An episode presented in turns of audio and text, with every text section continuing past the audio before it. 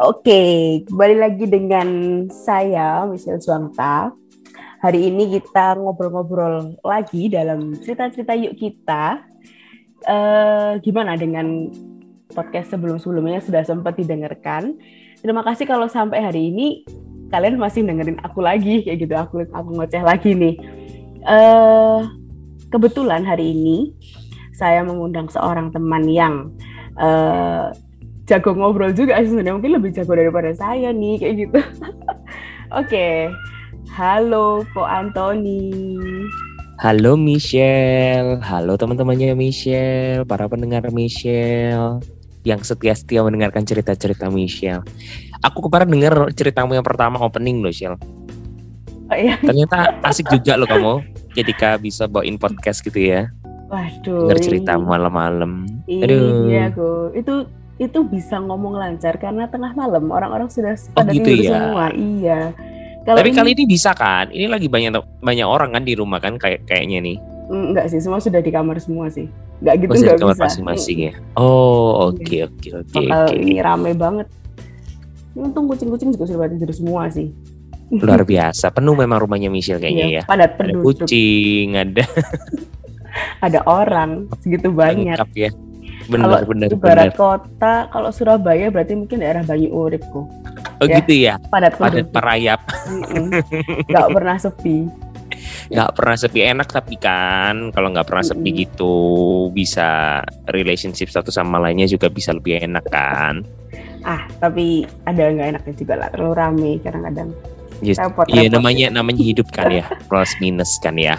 Mm -hmm. aku pun kalau di rumah lagi isoman kan by the way Ya oh, by the way iya. ya, ini lagi isoman karena aku kemarin habis positif gitu. Kesepian juga sih di rumah cuma bertiga kan, cuma aku, papa dan mama gitu kan.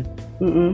Ya udah kesepian, nggak boleh boleh keluar rumah. Yang biasanya sering ngafe, sering hangout sama orang-orang. Eh sekarang harus di rumah terus ya. Sebenarnya nggak masalah dengan covidnya ya, ya memang sih kayak beberapa kayak mamaku juga saturasinya turun, papaku juga kan sempat juga banyak gejala-gejala. Cuma sebenarnya tantangan terbesarku secara pribadi itu sebenarnya bukan COVID-nya gitu loh. Hmm, Tapi okay. ya itu tadi lebih ke kesepian gitu kan. Karena apa? Karena nggak bisa ke mana-mana di rumah terus gitu. Kayaknya aku ini kan tipe ini kan Shell, tipe orang yang suka menjalin ini nih kom, uh, sosialisasi dengan orang, menjalin relationship secara pertemanan gitu jadi ketika di rumah dikurung tuh kayak wah bener-bener nih, nih orang suka ngomong, doyan ngomong, doyan gang out, suka sosialisasi di ya. rumah ya. gitu kan. Aduh, tantangan sendiri deh. uh, terus ini apa enggak komunikasi online gitu chat mungkin? Uh, kalau chat oke okay lah pasti ya. Kalau chat pasti. Kalau misal juga ngomong soal komunikasi via online kayak Zoom dan lain sebagainya itu masih. Cuma memang kan awal-awal COVID itu kan memang yang pertama kan memang cukup sibuk ya Shell ya. Karena hmm. kan orang tua itu kan lumayan nih yang yang maksudnya kayak gejalanya cukup berat itu kan yang mama dan papa. Kalau yang aku sendiri kan cuma gejalanya kan cukup ringan gitu ya. Cuma nggak bisa uh, mencium bau ya. Aroma itu nggak bisa mencium. Sama paling batuk doang kan batuk pilek gitu. Jadi akhirnya aku yang uh, selama isoman ini aku yang banyak ngerjain kerjaan rumah gitu kan. Dari nyiapin makanan bersihin rumah gitu kan. Kemudian cuci piring kemudian juga uh, apa namanya kuras kamar mandi gitu kan. Kan takutnya soalnya kalau orang tua di kamar mandi nanti kepreset kalau lantainya licin kan juga juga bahaya juga kan. Jadi hmm. sampai nguras kamar mandi, cuci baju gitu ya. Dari situ aku belajar sih. Oh ibu rumah tangga nih hebat hebat memang ya strong woman memang ya. Mereka mereka ini orang-orang yang kuat banget gitu kan. Hmm. Karena aku yang baru ngerasain gitu kan masak nasi akhirnya aku bisa masak nasi gitu kan. Setelah sekian lama nggak pernah masak nasi 27 tahun loh bayangin nggak pernah masak nasi dan akhirnya gara-gara covid ini masak nasi. Nah karena cukup mbak sibuk itu tadi makanya akhirnya kayak beberapa pertemuan-pertemuan yang kita adakan lewat meeting zoom dan lain sebagainya cukup uh, terganggu juga sih. Kayak aku akhirnya nggak ikut karena juga harus merawat orang tua dan lain sebagainya. Chat-chat juga kayaknya agak males juga gitu ya. Mm. yang ngerti sendiri lah orang-orang sakit itu kan ya pasti ada malesnya lemesnya nggak nggak moodnya itu kan ada kan. Belum lagi juga Instagram juga males buka karena apa bayangin ya di di Instagram lihat story biasanya kita scroll scroll kan orang-orang yang liburan ke mana gitu ya bener ya? Iya, atau iya. makan di mana? Nah ini kan ppkm nggak ada yang liburan nggak ada yang makan nih. Isinya apa? Dibutuhkan Covid, oksigen. Covid, dibutuhkan Iya. ini. Plasma. eh kemudian berita men- berita duka ya kan? Mm, jadi beritanya gitu-gitu aja sampai akhirnya tuh mau buka Instagram juga malas juga sih hari-hari ini. Makanya kayak chat-chat DM Instagram juga jarang dibuka gitu kan Mm. ya gitu deh cukup cukup anu juga sih berpengaruh juga ternyata awal-awal dari covid nih ya cuma sekarang ini udah mulai nih udah mulai oke kayak kemarin kan kita pertemuan ya di gereja Iya. gereja ya Iya, iya, iya. terus hari ini juga Mm. Hari ini juga mulai sama Michelle nih podcast. Akhirnya diundang sama Michelle nih ya di Iya podcastnya Michelle. Terima kasih dibongkar harus saya. waktunya ini. Waduh, malam-malam. saya yang minta maaf loh ini harusnya tadi podcast ya teman-teman ya. Teman-temannya Michelle pendengar ya Michelle. Sebenarnya kita janjinya jam 3 sore teman-teman ya. Iya, cuma kesalahan saya saya ketiduran. Ya karena mungkin capek kan hari-hari ini karena sering eh, banyak kegiatan akhirnya capek dan eh nggak sadar habis makan tuh beberapa menit sambil nonton TV kan Ciel mm, tiduran dong itu sampai tadi jam 5 jam mandi-mandi iya, terus di jam 6 baru tuh saya balesin Michelle kan. Mm-mm. jadi eh, say sorry dulu sama Michelle ya. Dengan spam spam tik, stiker babi lagi tiduran. Oh, bener oh. banget. Michelle-nya nyariin itu kan ini orang ke mana? gitu Oke, tapi mungkin memang ini ya kayak waktu yang Tuhan sediakan untuk selah kok, untuk iya bener break sejenak kayak gitu nggak sih? Benar. Kalau kalau yang nggak tahu sela itu artinya break ya teman-teman sela ya. Jadi kalau di Alkitab tuh di Injil kita itu di Kristen itu ada kata-kata sela. Apa sih bacanya sela apa sela sih? Selah deh kayaknya. Ayo, Selah, selah. Sela apa sela? Sela itu nama orang loh. Itu kan kalau selah. ini selah, selah deh kayaknya. Nah, tapi Hmm. tapi tulisan Indonesianya nggak ada. Nggak ada H. Biasanya kan enggak. Kalau misal Hmm. apa namanya Indonesia kalau bacanya se, itu kan atasnya ada kayak garis kecil tuh. Petik Jadi gitu di ya. iya di KBBI nggak ada itunya loh. nggak ada garis kecilnya loh. Harusnya bacanya sela dong. Berarti kita mungkin harus cari ininya nih, apa ton bacanya kali ya. Itu emang Iya. nggak pernah dibahas juga nih, selah. Makanya selah, Mm. selah yo, selah apa Hmm. selah. gitu. Tapi ya. intinya kita tahu lah ya bahwa itu harus break. Tapi ya bener sih, Hmm. kayak kemarin sharing-sharing sama beberapa temen juga di gereja gitu kan, kayak mereka bilang udah nggak apa-apa ton. Ini berarti tanyanya itu Tuhan itu kayak kasih waktu kamu buat selah. Kalau nggak gitu, kamu pasti akan pelayanan terus, kamu pasti akan kerja terus. Aku mikir ya juga ya, kalau misalnya ini nggak ada covid juga, aku nggak bakal istirahat juga, karena orangnya kan nggak bisa diem nih. Nggak bisa di rumah terus kan. Eh, ya maklum lah saya ini pengacara teman-teman. Tahu kan pengacara? Pengangguran banyak acara gitu ya. Mungkin Oke. bukan pekerjaan yang diurusin tapi keluar terus gitu kan. Mm. karena memang orangnya nggak bisa diem sih ya. Kayak suka keluar suka ngelakuin sesuatu gitu kan. Jadi walaupun kadang nggak berkaitan dengan kerjaan itu kadang keluar. Tapi ya puji harusnya sih oke sih. Karena keluar itu kita juga sosialisasi juga bangun relas- Iya, relationship Bangun gitu kan. Nah, uh, Bener, berrelasi. network. network network. Hmm, nah, dan itu dan itu ngefek loh. Puji Tuhan loh. Waktu saya covid gitu kan mm, eh, kan kita isoman kan nggak bisa beli beli kan. Mm. Oh, ada yang kirim kirim juga. Makanya penting banget juga itu relasi gitu ya. Kemudian Pentingnya oh banyak juga loh kalau kamu relasi itu eh kok saya jadi yang podcast sendiri nih? Silakan, tidak apa-apa Pak. tapi beneran sih relasi itu penting banget. Jadi kayak kemarin aku covid itu eh, puji Tuhan banget loh kayak dibantu banyak hal dari re- relasi-relasi terdekat gitu kan. Dari dokter dokter orang lain cari dokter kan susah nih hari-hari ini Shell ya semua Iya. dokter pada pada nggak mau kan buat Mm, eh, ngurus orang covid gitu kan karena mereka juga takut. Membatasi akhirnya ya. Mm, membatasi diri ya jumlah mereka. Mm, dan akhirnya puji Tuhan sih kayak aku dapat eh kebetulan sepupuku ini dokter kan. Mm, sepupuku dokter jadi langsung ditangani sama dia. Obat-obatnya dia diresepin sama dia. Oke minum ini ini ini ini, ini.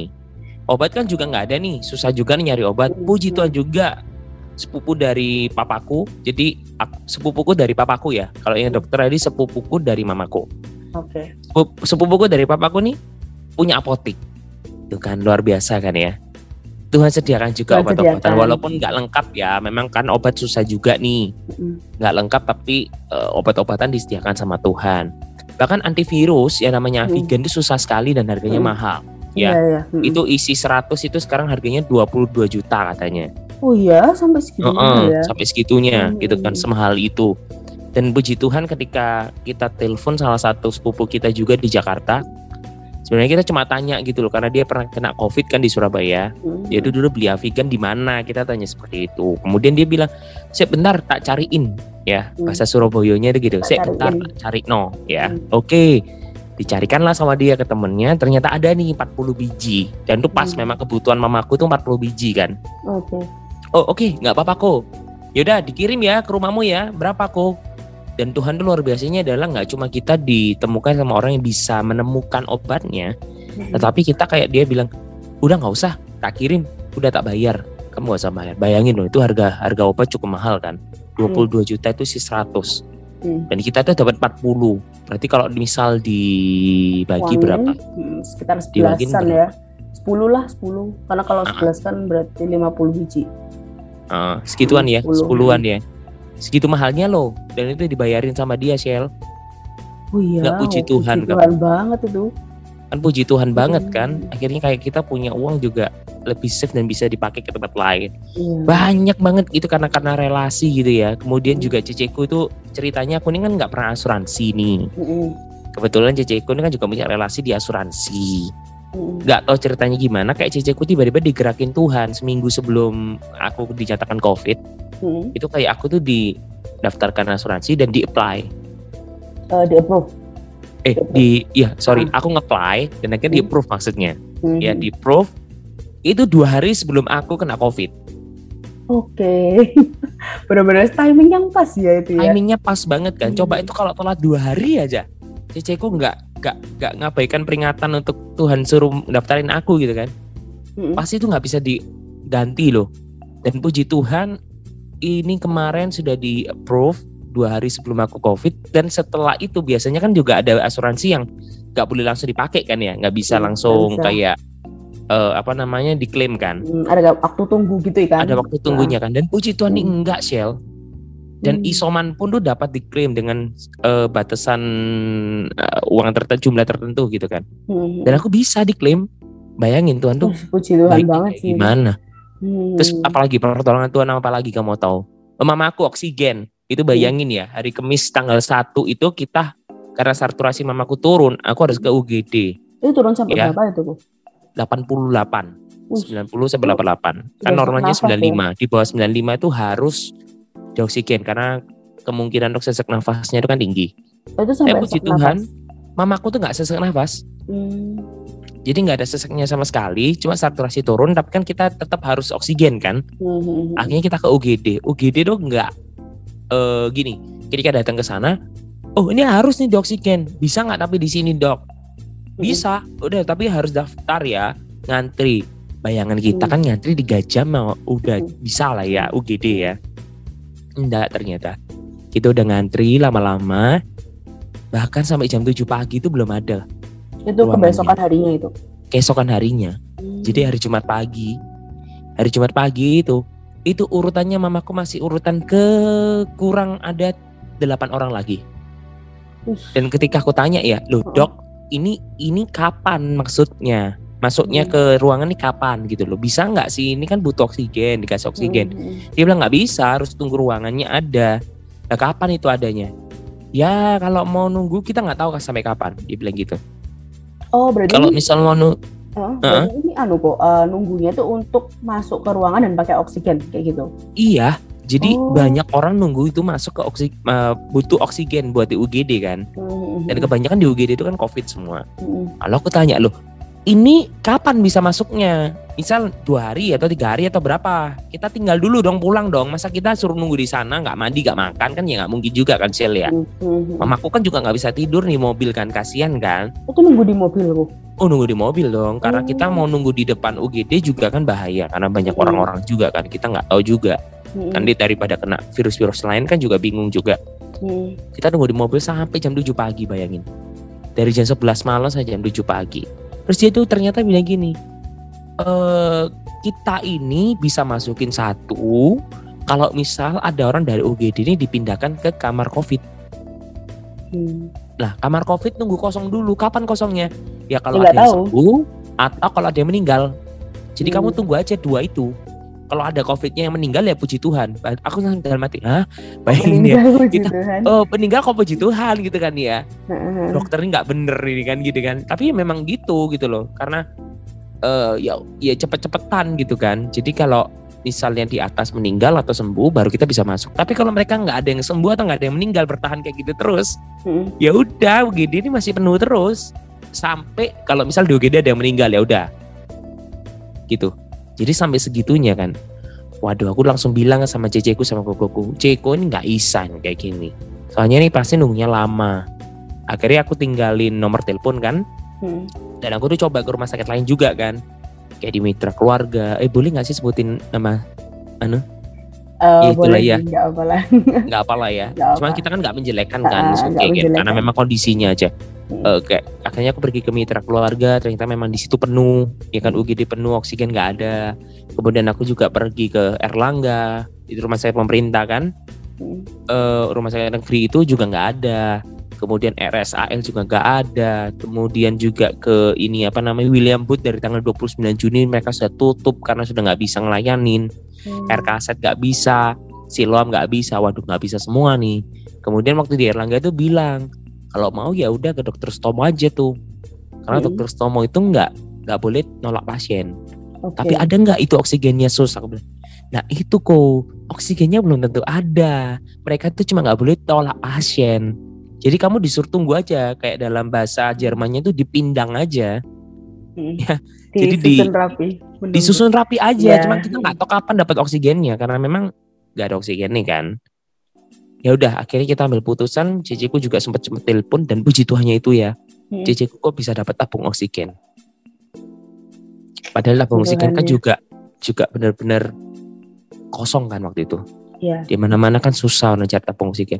Dan puji Tuhan, aku dapat tabung oksigen itu empat Oke. dan itu yang gede-gede, Yang setinggi yang 6 orang tuh ya. liter. Yes. Mhm. Kayak biasanya kan satu mi, satu meter kubik ya. Ini yang 6 meter kubik. Jadi yang gede-gede itu yang buat di rumah sakit itu kan. Puji Tuhan loh. Dan itu kok ya kenalannya iparku. Jadi cici Oke. iparku itu ternyata temannya dia. Oh, oke oke. Dan akhirnya puji Tuhannya itu ya luar biasa lagi tuan peliharanya adalah udah kamu tabung tak pinjemi free. Hmm. Isinya aja bayar. Bayangin ya, beli tabung itu jutaan biasa loh, Sial. Iya. Ya satu meter kubik ya. itu kan 1,3 sekarang. Mhm. ya bahkan ada yang jual 1,7 yang kurang ajar Ya. kurang ajar itu kan 1,7 Mhm.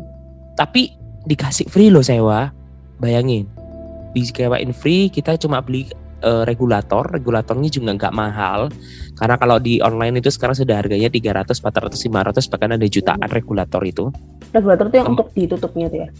iya yang yang buat eh, oksigennya Cetek ya, itu cetek gitu ya. terus sama yang dibuat maskernya kan Aha. itu jutaan kan sekarang mahal dan puji Tuhan kemarin di sana cuma dapat 130-an luar biasa itu puji Tuhan banget kan? itu. Eh, puji Tuhan banget loh sampai dipinjemi kayak gitu. Sedangkan orang di luar sana itu kayak susah gitu loh mau cari. Bahkan ada berita juga mamanya temanku meninggalkan karena nggak dapetin tabung oksigen Mhm. gitu. Temennya mamaku eh, temen eh, mamanya temanku satu lagi juga meninggal. Dia dapat tabung oksigen tapi cuma satu meter satu meter kubik kan. Mhm. Nah kalau misal habis ya gimana? Nggak bisa lagi. ya. Pakainya cuma oksigen. Oksigen tuh, Oh, aduh, Ini kan itu cuma oksigen ya. Kecil. ya? Bener, itu cuma dihirup berapa kali mamaku itu nggak mempan itu. Dihirup beberapa kali udah habis kan. Kayak, aduh, ini ya nggak bisa juga. Akhirnya juga meninggal gitu kan.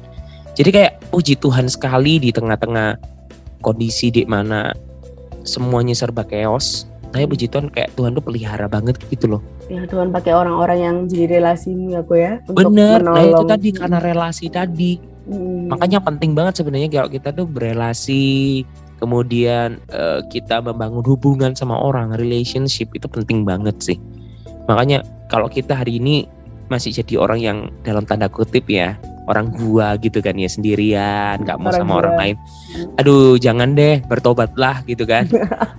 Penting banget loh relasi nggak cuma untuk apa ya nggak cuma untuk dunia kerja ternyata relasi itu penting tapi untuk dunia kehidupan kita sehari-hari pun penting banget. Penting banget. Betul. makanya harus dibangun dengan baik. Bangun relasi siapa juga eh, belajar sih hari-hari ini kayak oh iya iya aku punya relasi ya harus yang baik gitu loh nggak boleh kayak relasi itu cuma datang dan pergi seperti angin atau seperti kentut gitu ya Seperti kentut. Oke. datang dapat kan biasanya kita kan seperti itu kan Hmm. kita datang ke orang karena mungkin kita ada keperluan sama dia gitu ya mungkin kalau di zaman kuliah itu kayak hari ini pinter ini aku harus satu kelompok sama dia Harus gitu kan ditempel, Pak. supaya apa aku bisa kayak pansos sama dia pansos nilai tapi bukan Pansos pansos, nilai. anu ya pansos nilainya gitu kan setelah selesai nggak dibutuhkan kita tinggal deh dia. Kita cari yang lain lagi. Nggak boleh kayak gitu. Itu kan kayak lintah ya. Jadi kalau eh, apa ada kebutuhan kita stop sampai habis terus kita pindah Tidak lagi. Nggak boleh sih. Hmm, hmm, hmm. itu, itu aku yang belajar sih. Kadang kita soalnya nggak sadar kayak gitu Shell. Hmm. walaupun kita nggak kayak lintah ya. Maksudnya kayak nyedot itu enggak cuma kadang kita kan punya eh tahun ini temenannya gengnya sama ini eh tiba-tiba besok bisa sama ini gitu kan Tergantung kita mana lagi lupa sama yang nih ya. lama Heeh, Hmm. gitu kan sama yang lama kan anu itu nggak boleh sih menurutku relationship yang cukup buruk ya kan Iya. jadi ya haruslah bangun relationship itu memang kita boleh saya juga kemarin dapat khotbahnya adiknya Michelle nih si Jin itu ya Iya. kita tuh minggu harus ya. Bener kita tuh harus punya relationship yang banyak sama banyak orang cuma kita harus jaga circle kita. Orang-orang di sekitar kita itu adalah orang-orang yang harus membangun kita. Itu bener banget sih. Oke. makanya kayak relationship itu penting banget. Duh, saya jadi panjang banget ya? Nanti itu sendiri ya. Oke. Wah ini berarti kesimpulannya nih guys dari setiap apa yang sudah kok Anthony meluangkan untuk cerita panjang lebar nih pengalamannya selama isoman isolasi mandiri kita bisa tahu kalau ternyata memang penting banget punya relationship dengan Yes. banyak orang membangun Mm-mm. networking. Karena kita nggak pernah tahu siapa yang bakal nolong kita suatu saat. Bener. Betul betul banget. Termasuk ini kemarin saya juga diingetin nih bangun relasi yang baik dengan sama tetangga. Beneran loh. Jangan jangan Gimana, berantem gimana, terus sama gimana? tetangga. Oke. Karena eh, belum tentu tetanggamu tuh selalu yang terjahat kan? Kan banyak orang yang sama tetangga nggak akur kan ya Sel ya? Iya iya iya betul. Katanya resek lah apalah Mm-mm. apalah. Cuma orang terdekatmu itu ya tetanggamu loh sebenarnya. Iya Iya kan? iya iya. Kalau suatu hari contoh deh kita nggak minta ya kita tolak semuanya ya kita tolak. Andai kata kamu kebakaran nih rumahmu siapa yang mau tolong kita kalau nggak tetangga kita dulu? Pasti tetangga ya Mm-mm. ketika kita sakit kita nggak ada kita udah kejut-kejut misal kita nggak bisa setir mobil nggak bisa setir kendaraan apa pun nih siapa yang mau manggilin ambulans kalau nggak tetangga kita Iya, ya betul, makanya betul. juga bangun relasi sama tetangga itu penting juga jadi jangan diajak tengkar aja tuh tetangga tuh ya memang kadang mulutnya parkir. juga Heeh, kadang memang mulutnya kan memang nggak bisa menyenangkan gitu ya. Mulutnya kan seperti netizen netizen warga 62 itu memang. Ya maklum lah namanya juga sama-sama warga 62 cuma ya bangun relasi lah. Kita harus bisa apa ya balance sama mereka lah. Betul gitu loh. betul. Jangan dibuat tengkar terus. Karena beneran loh orang tetanggamu tuh yang yang bakal nulungin kamu loh. Bukan saudaramu loh kadang iya ya betul. Orang terdekat Iya kan? ya di sekeliling kita ya. Orang sekeliling kita soalnya. Mm. makanya penting banget tuh. Iya iya iya. Betul betul. Tapi kanan kiriku kosong tuh depanku juga. Wah itu adanya serong serong doang. Eh, apa-apa tuh dideketin deh. Ya serong Kali ya baik serong kan. Mhm. Hmm, kalau Natalan ada beliin makanan. Iya. Biar baik sama kita. Oke deh kalau gitu thank you buat ko Anthony untuk waktunya Yoi. boleh ngobrol-ngobrol bareng kita. Cuma Iya, segini doang dah. Cepet sudah, ya? sudah. nanti kalau Nggak lebih ya. panjang lagi jadi dua episode tiga episode. Oke oke. Nggak kerasa loh kalau sama Michelle ini ya. Oh kerasa seru ngobrolnya. Thank you untuk ko Anthony thank you Dan see you Michelle. mungkin another time untuk di Yes, cerita yuk kita. sukses ya podcastnya ya. ya. Iya, thank you. yoi